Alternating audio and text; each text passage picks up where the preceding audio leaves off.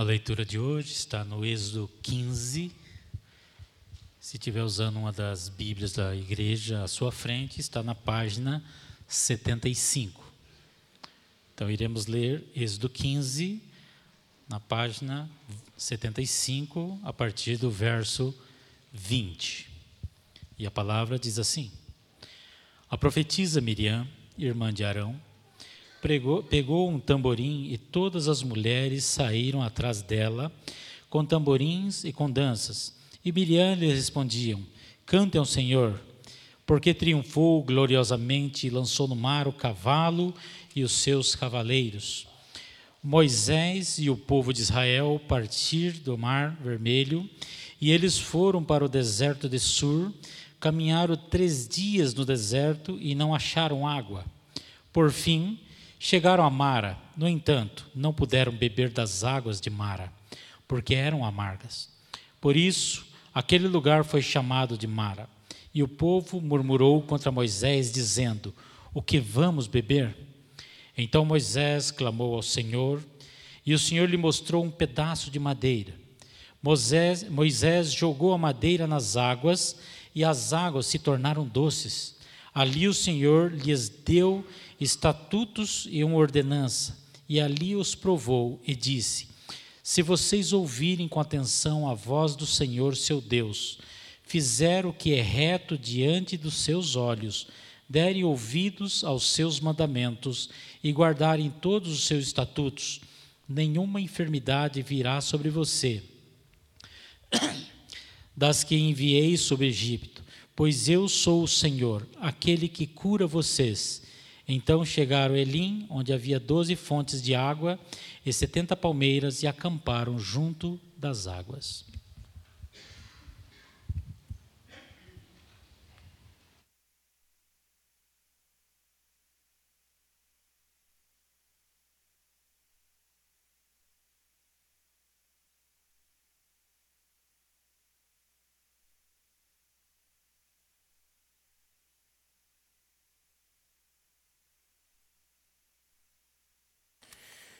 Vamos orar, meus irmãos.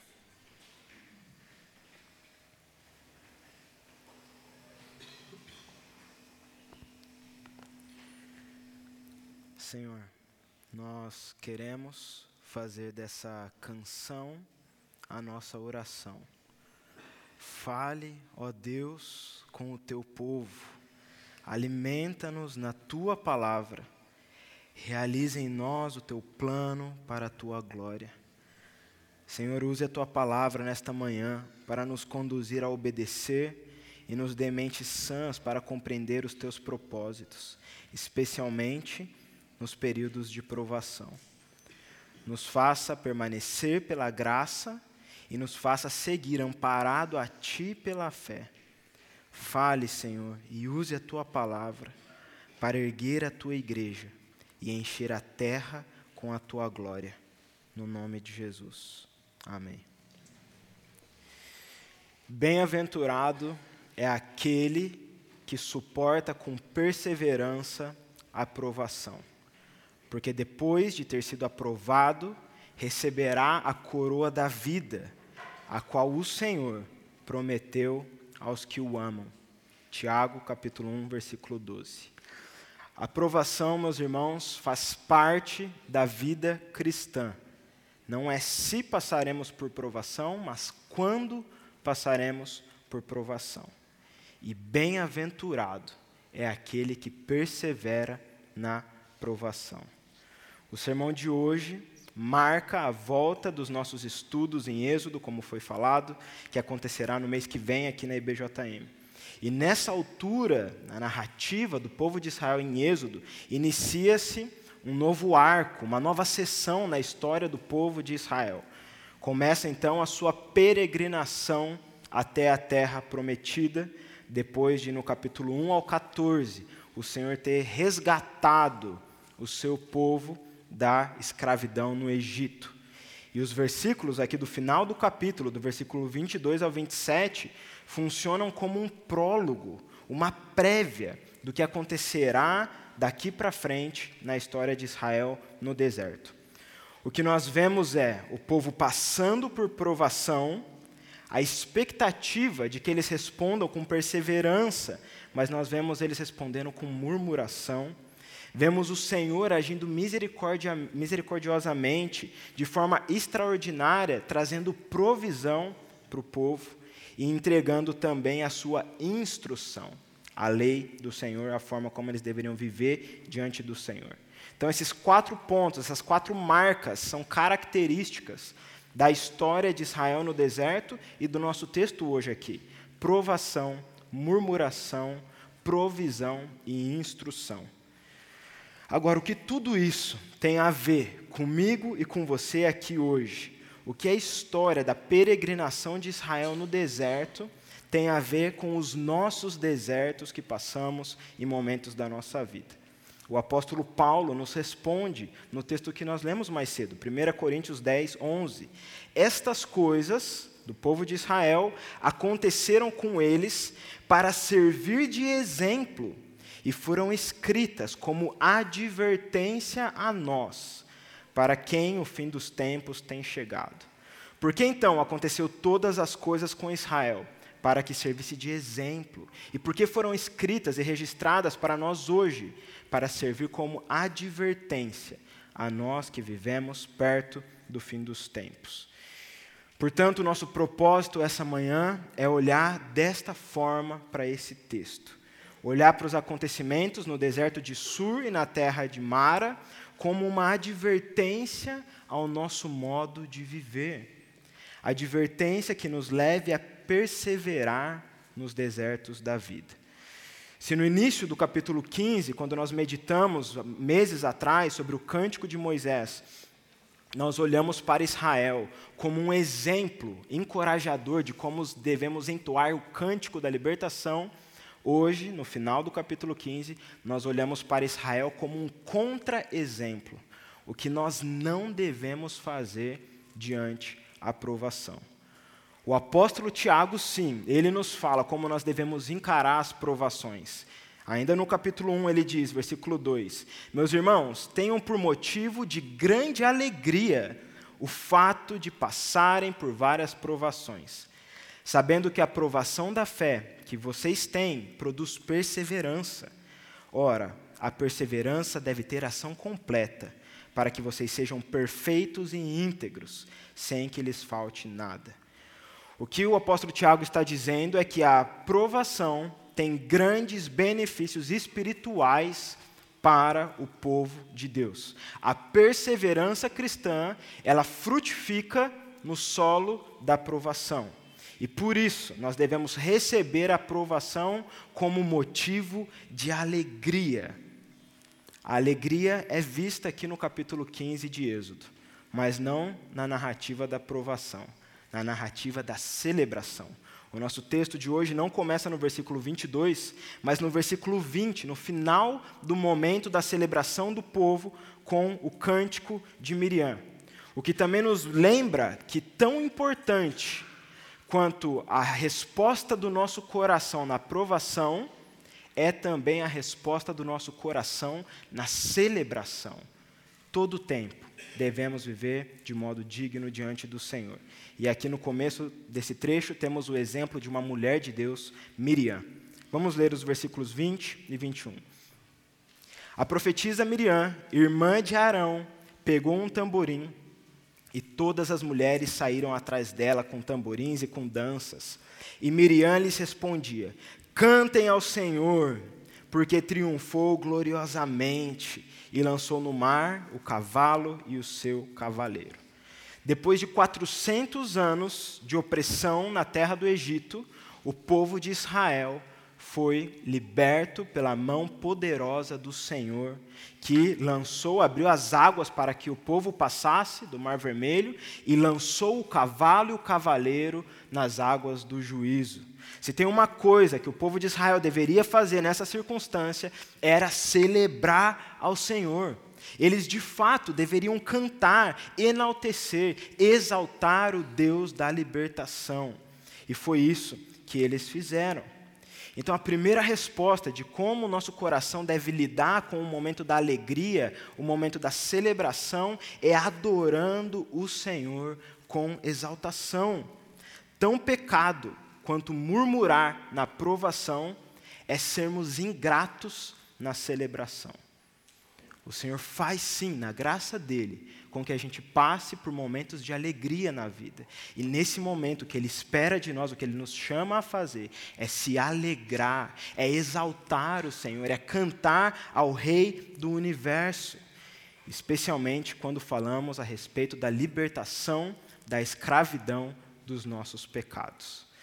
C.S. Lewis, no seu livro Reflexões nos Salmos, ele traz a ideia de que o louvor é a alegria transbordada espontaneamente.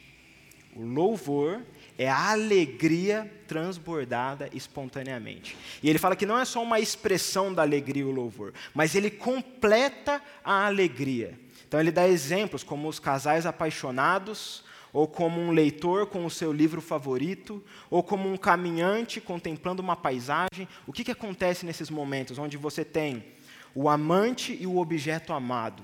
Acontece alegria, acontece prazer. Mas o que acontece também quando você tem um casal apaixonado? Eles não conseguem se conter simplesmente na alegria daquele sentimento. O, sen o sentimento ele é completado quando eles expressam em palavra o seu louvor ao seu amor.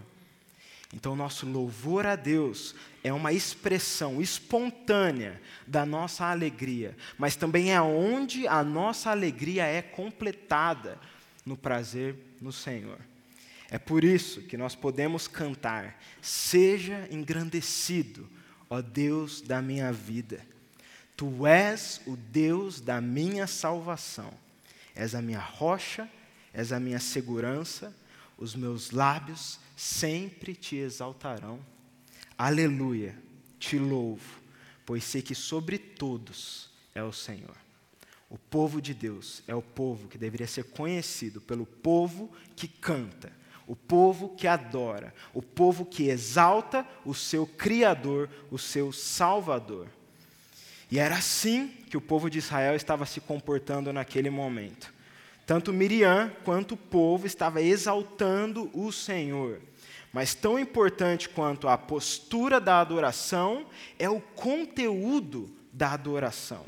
Olha o que dizia o cântico de Miriam, versículo 21. Cantem ao Senhor, porque triunfou gloriosamente e lançou no mar o cavalo e o seu cavaleiro.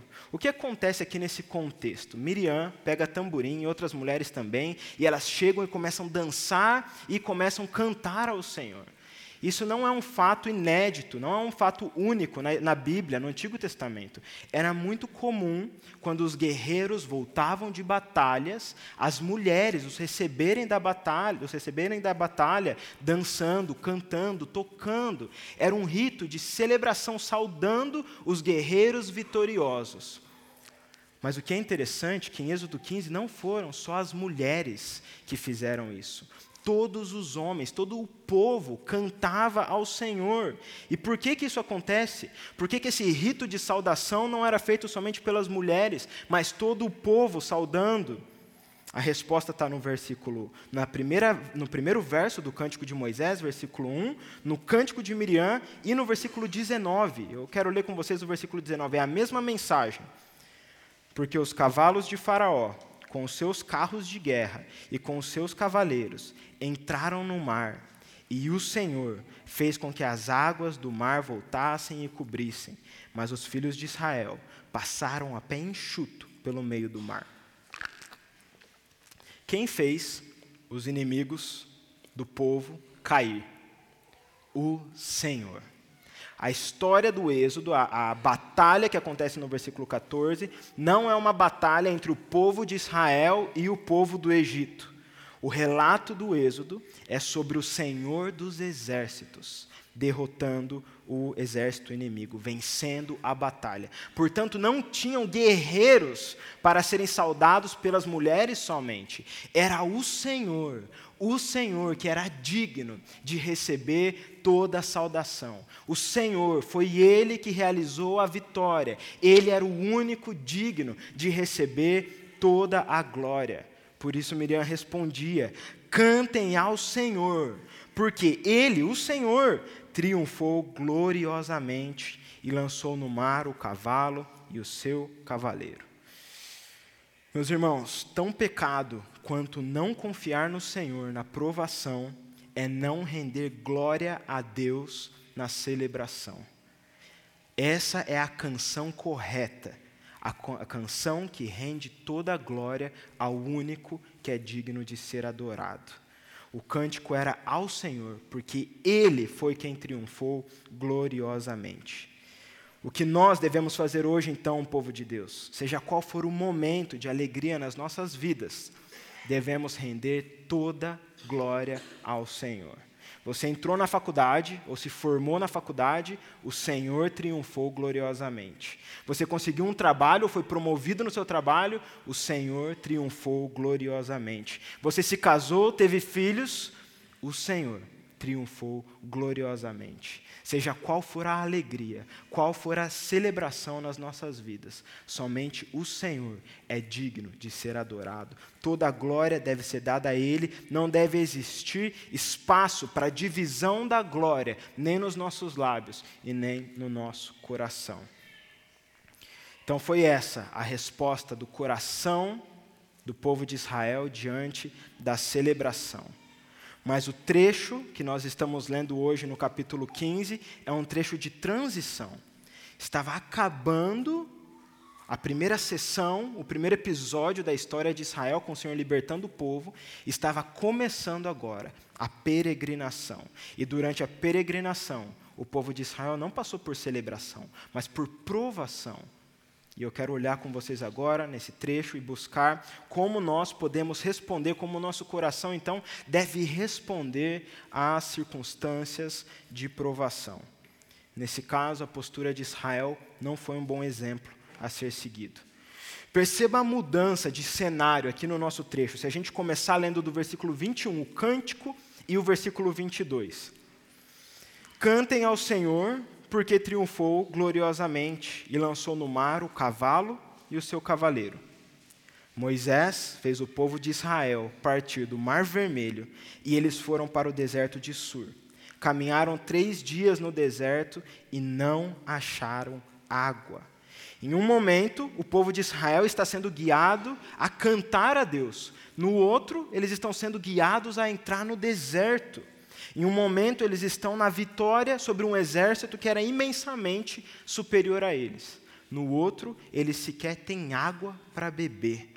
O contraste desse relato, no capítulo 15, é nítido e é intencional feito por Moisés. Porque quando ele relata dessa forma, fica ainda mais evidente o pecado do povo de Israel, como o coração deles era inconsistente na sua fidelidade ao Senhor com a mudança das circunstâncias. A circunstância havia mudado de celebração para aprovação, mas o coração do povo de Israel, que deveria ter ido da alegria para a perseverança, foi da alegria para a murmuração. Portanto, vamos passar pelas quatro marcas características da peregrinação de Israel. A primeira, a provação. Em cada uma delas, buscaremos encorajamentos para perseverar. Mas precisamos reconhecer, começar reconhecendo que de fato era uma provação. Olha a situação de Israel. Imagina, 600 mil homens, contando mulheres e crianças, aproximadamente 2 milhões de pessoas, mais todo o gado que eles levaram com eles do Egito. Imagina esse povo caminhando três dias no deserto sem água para beber. Era uma situação difícil, é difícil imaginar aqueles homens com as suas mulheres e crianças sem tendo água para beber, matar a sua sede. Mas o que nós também precisamos enxergar nessa circunstância é o que está por trás dela. Israel não estava passando por isso de forma aleatória, era o Senhor por trás dos acontecimentos. Assim como Moisés relata no versículo 25. Ali, o Senhor lhes deu estatutos e uma ordenança, e ali os provou. Essa, meus irmãos, é uma verdade importante para carregarmos na jornada cristã. O Senhor nos coloca em provações. E por quê? Por que, que o Senhor nos coloca em provações? Outro apóstolo agora nos ajuda a entender. O apóstolo Pedro, no capítulo 1 da, da sua carta, ele diz, versículo 6: Nisso vocês exultam, embora no presente, por breve tempo, se necessário, sejam contristados por várias provações. Para quê? Qual que é o objetivo da provação? Para que, uma vez confirmado o valor da fé que vocês têm, muito mais preciosa do que o ouro perecível, mesmo apurado pelo fogo, resulte em louvor, glória e honra na revelação de Jesus Cristo. A NVI traduz esse trecho, esse versículo 7, como: Assim acontece, as, as provações acontecem, para que fique comprovado a fé que vocês têm, muito mais valiosa do que o ouro que perece, mesmo que refinado pelo fogo. É genuína e resultará em louvor, glória e honra quando Jesus Cristo for revelado. Nenhum de nós aqui estamos sendo levados a caminhar três dias no deserto sem água potável. Mas Deus continua levando o seu povo a passar por diferentes provações. E o que o apóstolo Pedro está nos dizendo é que as provações são usadas pelo Senhor para comprovar a nossa fé, se é genuína, que a nossa fé seja comprovada, purificando ela como o ouro é purificado e refinado para que nos resulte em louvor, glória e honra na revelação de Jesus Cristo. Então, se nós podemos aplicar essa verdade sobre as provações do apóstolo Pedro em cada uma das nossas provações, nós podemos dizer: estou passando por uma provação na minha saúde, para que fique comprovado que a minha fé é genuína e resulte em louvor, glória e honra. Estou passando por uma provação no meu trabalho, para que fique comprovado que a minha fé é genuína e resulte em louvor, glória e honra. Estou passando por uma provação na minha família, para que fique comprovado que a minha fé é genuína e resulte em louvor, glória e honra. Seja qual for a provação que você esteja passando, você pode aplicar o princípio do apóstolo Pedro, que essa provação é para comprovar a sua fé genuína e resultar em louvor, glória e honra. Isso deve trazer descanso, confiança ao coração do crente que passa por provação. Saber que por trás dela existe um Deus soberano que está usando essa provação para purificar a sua fé, comprovar a sua fé e o recompensar com louvor, glória e honra. Um pastor batista, piedoso do, do século 21, chamado Alex Dyer, diz o seguinte acerca desse texto de 1 Pedro e sobre a recompensa que o Senhor coloca sobre as nossas provações. Abre aspas. O Senhor promete enormes recompensas para aqueles que creem nele. A glória de viver sem pecado na presença de Deus, a honra de fazer parte da família de Deus e ser tratado com o amor do tamanho de Deus, e o louvor de Deus olhar para a obra dele na vida do crente e amar o que ele está vendo. Esses são os propósitos gloriosos do Senhor na vida do crente verdadeiro. Assim como é fato que nós passaremos por provação, é fato também que a provação será recompensada. Mas não foi assim que Israel, o povo de Israel, respondeu à provação. Não foi com confiança e paz no coração, não foi com perseverança, foi com murmuração. A segunda marca característica desse período de peregrinação. Depois de peregrinarem três dias sem encontrar água no deserto, eles chegam então numa terra chamada Mara. E nessa terra eles finalmente encontram água. Mas assim como significa o seu nome, que é amarga, as águas dessa terra eram amargas e não eram potáveis para se beber. Então, o que parece que o Senhor fez, depois de levar o povo de Israel durante três dias sem água, é aumentar ainda mais a temperatura do fogo da refinaria da fé de Israel. Acharam água, mas não pode ser bebida. E diferente de momentos atrás, quando Israel ergueu a voz para entoar cânticos ao Senhor, agora o povo usa a sua boca para murmurar contra o Senhor. Êxodo capítulo 15, versículo 23. Por fim, chegaram a Mara. No entanto, não puderam beber as águas de Mara, porque eram amargas. Por isso aquele lugar foi chamado de Mara. E o povo murmurou contra Moisés, dizendo: Que vamos beber? A murmuração do povo contra Moisés era a murmuração contra Deus, porque Moisés era o líder, o escolhido de Deus para liderar o povo durante toda a sua jornada. Então, quando o povo murmura contra Moisés, eles estão mostrando a sua falta de confiança, tanto no poder de Deus de prover o que eles precisavam, quanto na sabedoria do Senhor de prover um libertador, alguém que liderou eles na libertação. E a verdade é que o coração do povo de Israel era rápido em murmurar. Tristemente, esse era um fato que marcou o povo de Israel na história. Olha o que Paulo falou no texto de Coríntios que nós lemos. Não fiquem murmurando, como alguns deles murmuraram, e foram destruídos pelo exterminador. A murmuração, meus irmãos, é talvez a tentação mais instantânea que passamos na hora da provação. E esta não é a resposta esperada pelos crentes no momento difícil. Não é murmurar, é perseverar. Mas quando nós olhamos para o povo de Israel, rapidamente, em cada aprovação que chegava, eles manifestavam a sua murmuração. Mas nós não devemos então olhar para Israel como um exemplo do que fazer na aprovação. Nós devemos olhar para aquele que representou o povo de Deus, aquele que foi enviado como o verdadeiro Israel, o Senhor Jesus Cristo. Ele sim, em cada momento de sofrimento, respondia em perseverança e santidade. Nenhuma palavra de murmuração, nenhum pensamento de murmuração. Quanto mais o Senhor Jesus era espremido, mais ele transbordava em santidade e perseverança. Essa é a expectativa para o povo de Deus. Não caminhar como Israel, mas caminhar como o Senhor Jesus. Um bom medidor para você conferir o quanto você, tem, quanto você tem perseverado na aprovação é o quanto você não tem murmurado.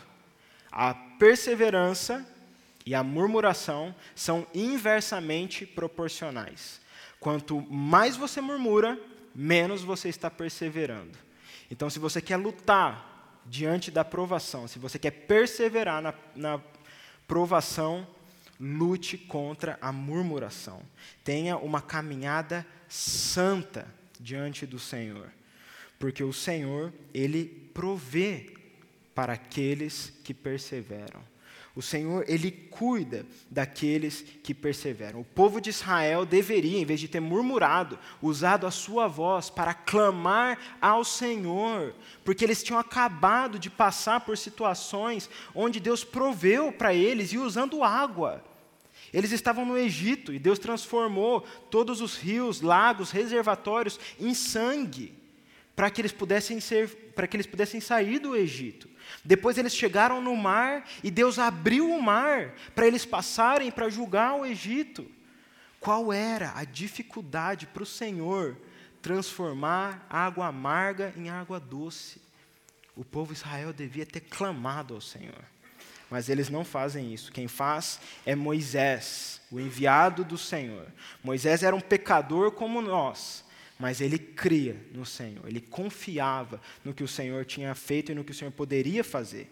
Então, no versículo 25, nós lemos: Então Moisés clamou ao Senhor, e o Senhor lhe mostrou um pedaço de madeira.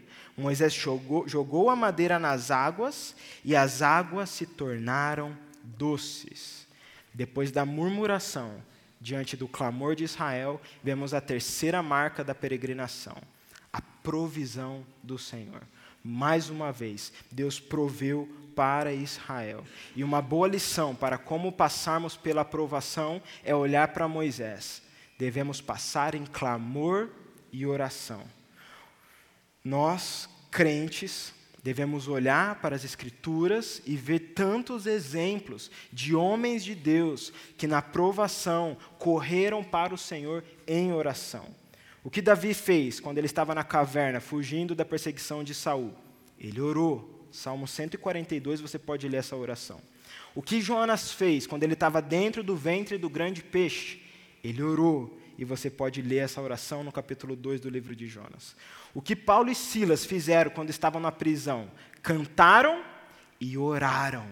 Você pode ler esse relato em Atos 16. E nessas três histórias específicas, nos é contado que não só os homens de Deus oraram, e não só Deus ouviu a oração, mas Deus milagrosamente agiu em favor deles. Deus proveu o que era necessário para cada um deles, em cada um desses contextos, porque esse é o nosso Deus da graça. Ele ouve orações de pecadores, ele atende orações de pecadores, conforme o seu glorioso propósito. E aqui em Êxodo 15 aconteceu isso novamente. Moisés clamou e o Senhor agiu poderosamente. Ele transformou as águas amargas de Mara em águas doces, potáveis para o povo beber. Novamente aqui, um bom medidor para você conferir o quanto você tem perseverado na provação é avaliar o quanto você tem orado na provação. Ao contrário da murmuração, a oração e a perseverança são diretamente proporcionais. Quanto mais você ora, mais você persevera. Se você quer caminhar na provação perseverando, então passe tempo orando, clamando ao Senhor, porque o Senhor é um Deus de graça e atende o clamor do seu povo. Mas aqui existe um, um, um, ponto interessante no, na, no aspecto da provisão do Senhor para o povo de Israel, que vai além da provisão física. Eles precisavam de água para beber e Deus proveu a sua necessidade física. Amém. Mas existe um fator ainda mais importante aqui. O verbo no original, no hebraico, usado para dizer que o Senhor lhe mostrou um pedaço de madeira, é a raiz da qual também vem o termo usado para se referir à lei do Senhor, Torá. É a mesma raiz no hebraico. Então, essa situação aqui como um todo, Deus revelar a Moisés o que traria provisão para o povo, se tratava especificamente sobre Deus, como ele revelaria a sua instrução para o povo perseverar, mais do que a necessidade física mas a necessidade espiritual. Deus iria prover para o povo. Ele proveu para as necessidades físicas e agora ele traz a sua provisão para a necessidade espiritual. A quarta e última marca da peregrinação, a instrução do Senhor. Versículo 25, finalzinho. Ali então o Senhor lhes deu estatutos e uma ordenança, e ali os provou e disse: se vocês ouvirem com atenção a voz do Senhor, seu Deus, fizerem o que é reto diante dos seus olhos, derem ouvidos aos seus mandamentos e guardarem todos os seus estatutos, nenhuma enfermidade virá sobre vocês, das que enviei sobre os egípcios, pois eu sou o Senhor, aquele que cura vocês. Deus foi misericordioso com o povo de Israel e foi fiel à sua palavra. Ele mostrou como eles deveriam caminhar a partir daquela circunstância de provação nas terras de Mara. Deus estava mostrando um importante princípio que é aplicado a nós hoje, a igreja do Senhor, de como perseverar nas provações, que é ouvindo e obedecendo a palavra do Senhor. Esta é a ordenança do Senhor aqui em Êxodo 15. O que está acontecendo aqui é uma prévia do que vai acontecer mais aprofundadamente em Êxodo 20, quando o Senhor dá a sua lei, revela a sua lei para o povo de Israel no Monte Sinai. O povo de Deus não peregrina perdido no deserto sem um norte. Salmo 119, versículo 105 nos diz: Lâmpada para os meus pés é a tua palavra, e luz para os meus caminhos o Senhor sim providenciou instruções para que todos nós soubéssemos como viver de acordo com a sua santidade. Ele providenciou isso por meio da Sua palavra. O caminho de perseverança para Israel era o mesmo que é para nós hoje, sermos expostos à palavra de Deus e vivemos de acordo com ela. Então, mais um bom medidor para a nossa perseverança é avaliar o quanto nós temos, primeiro, sido expostos à palavra de Deus, e segundo, vivido a palavra de Deus. A perseverança é diretamente proporcional ao tanto que você é exposto à palavra de Deus. E ser exposto à palavra de Deus, eu quero me referir aqui de forma geral. Leitura da palavra, meditação da palavra, estudo da palavra, estar reunido com o povo de Deus, aprendendo da palavra, estar no culto, ouvindo a palavra, cantando a palavra, orando a palavra, vendo a palavra através do batismo e da ceia. O quanto mais você é exposto à palavra de Deus, mais você persevera na aprovação. Mas a palavra de Deus também tem um impacto quando pensamos que a perseverança é sinônimo de viver a palavra de Deus. O que significa perseverar? Significa viver a palavra de Deus. Significa viver de acordo com os seus mandamentos. Significa viver de acordo com as instruções do Senhor para o seu povo viver aqui nessa terra. E não tem como falarmos sobre o impacto da palavra na aprovação sem falarmos sobre o pastor John Bunyan. Vocês conhecem o pastor batista John Bunyan, que é autor do livro O Peregrino. Esse homem de Deus passou por algumas provações na vida dele. Depois de algum tempo, cinco anos casados, John Bunyan passou pela sua primeira, talvez mais forte provação após a conversão. A sua mulher faleceu. Ele ficou sozinho com seus quatro filhos, sendo um deles cego. Mas o Senhor deu graça para John Bunyan. Ele perseverou e logo ele se casou com uma outra mulher de Deus chamada Elizabeth. Um ano após se casar com Elizabeth, outra aprovação. John Bunyan foi preso por ser fiel ao Evangelho. E a sua esposa estava grávida e passou por um aborto. John Bunyan ficou preso durante 12 anos. Mas o Senhor deu graça para esse homem de Deus perseverar na aprovação, a sua mulher perseverar na aprovação. Eles tiveram mais dois filhos. Depois desses 12 anos, John Bunyan foi solto da prisão e, passado mais três anos, foi preso novamente. Mas o Senhor concedeu graça para John Bunyan. Ele perseverou. Quando ele era solto da prisão, ele continuava pregando o evangelho e pastoreando o seu povo. Acredita-se que foi nessa segunda prisão, inclusive, que ele escreveu o famoso livro O Peregrino. O Senhor frutificou a aprovação de John Bunyan. Quando ele foi solto dessa última prisão, 12 anos se passaram John Bunyan viajou 80 quilômetros até Londres para pregar o evangelho e para cuidar de um problema de relacionamento de um homem da igreja dele com o seu pai. E Deus deu graça para John Bunyan cumprir essas duas missões. Ele pregou o evangelho e foi um pacificador nesse conflito. Mas nessa viagem em Londres, ele foi para uma outra cidade periférica e quando ele voltou a cavalo, debaixo de muita chuva, ele ficou doente pegou uma, uma febre muito forte e com 60 anos, John Bunyan completou a sua carreira e o Senhor o levou. Ele perseverou até o fim, mas esse homem de Deus passou por muitas provações. E sabe qual foi o elemento que John Bunyan destacou sobre o seu momento de, de provação na prisão? Olha o que ele diz. Eu nunca tive, em toda a minha vida, um acesso tão grande à palavra de Deus como agora na prisão.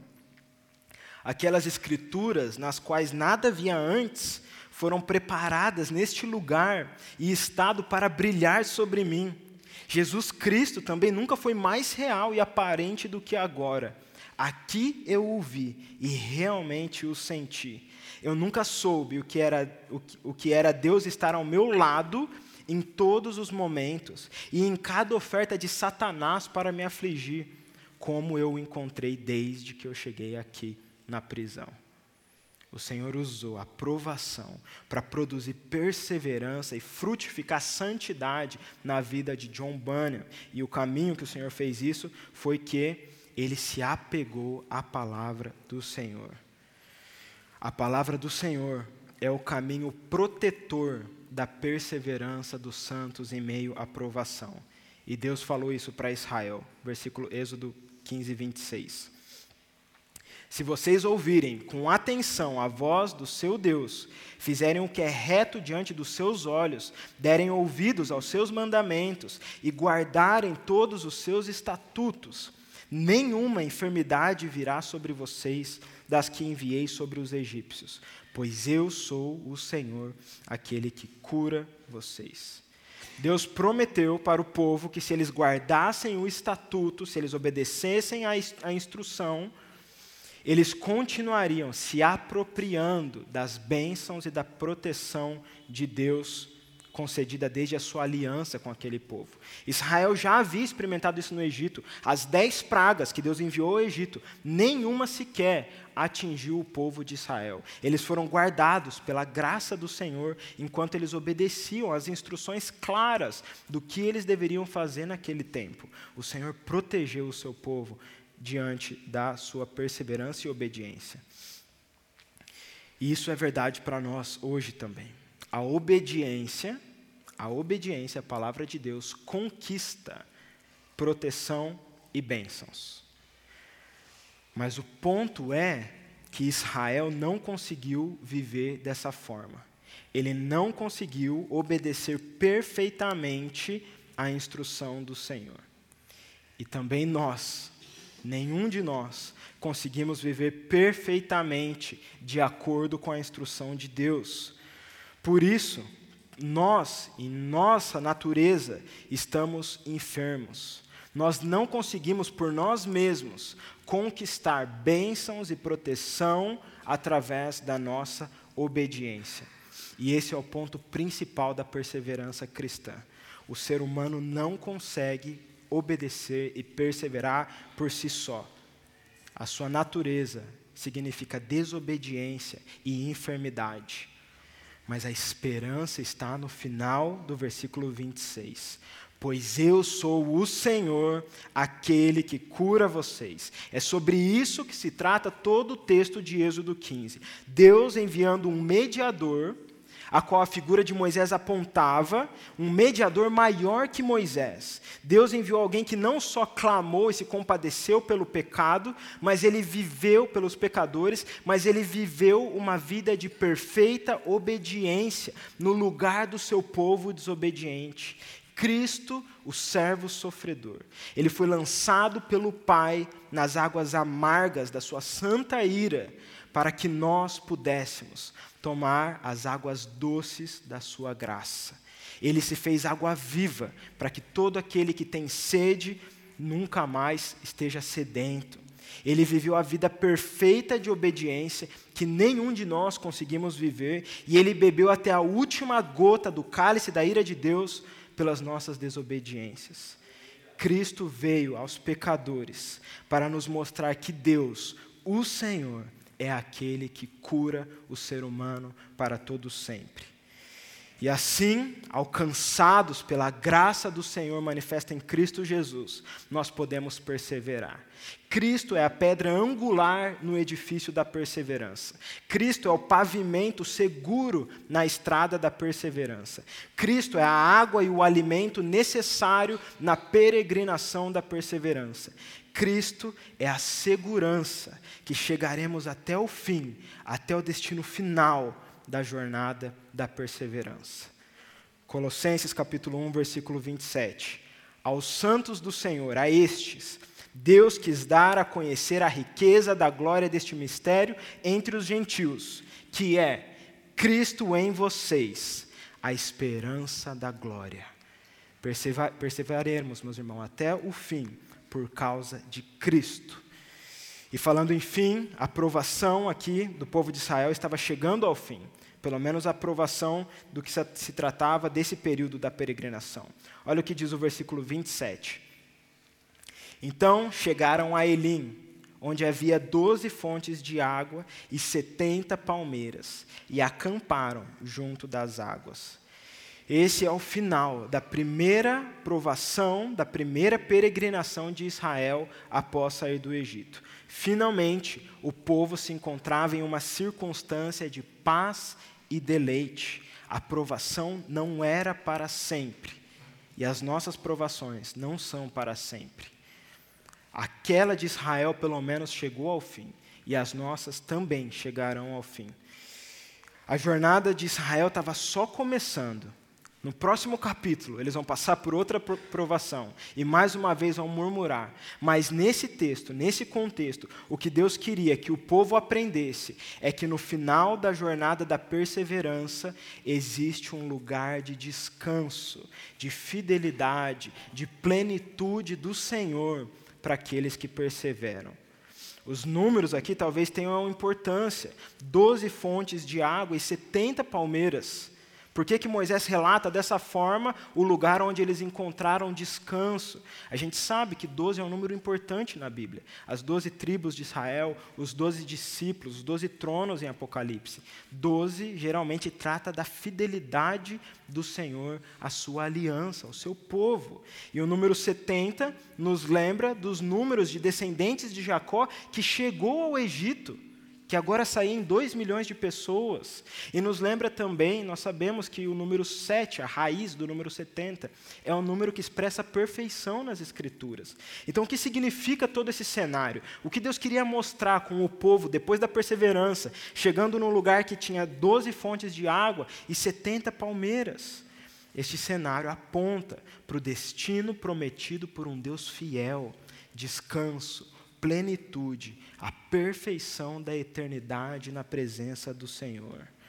Israel deveria perseverar, se lembrando das promessas de um futuro de paz e descanso no Senhor.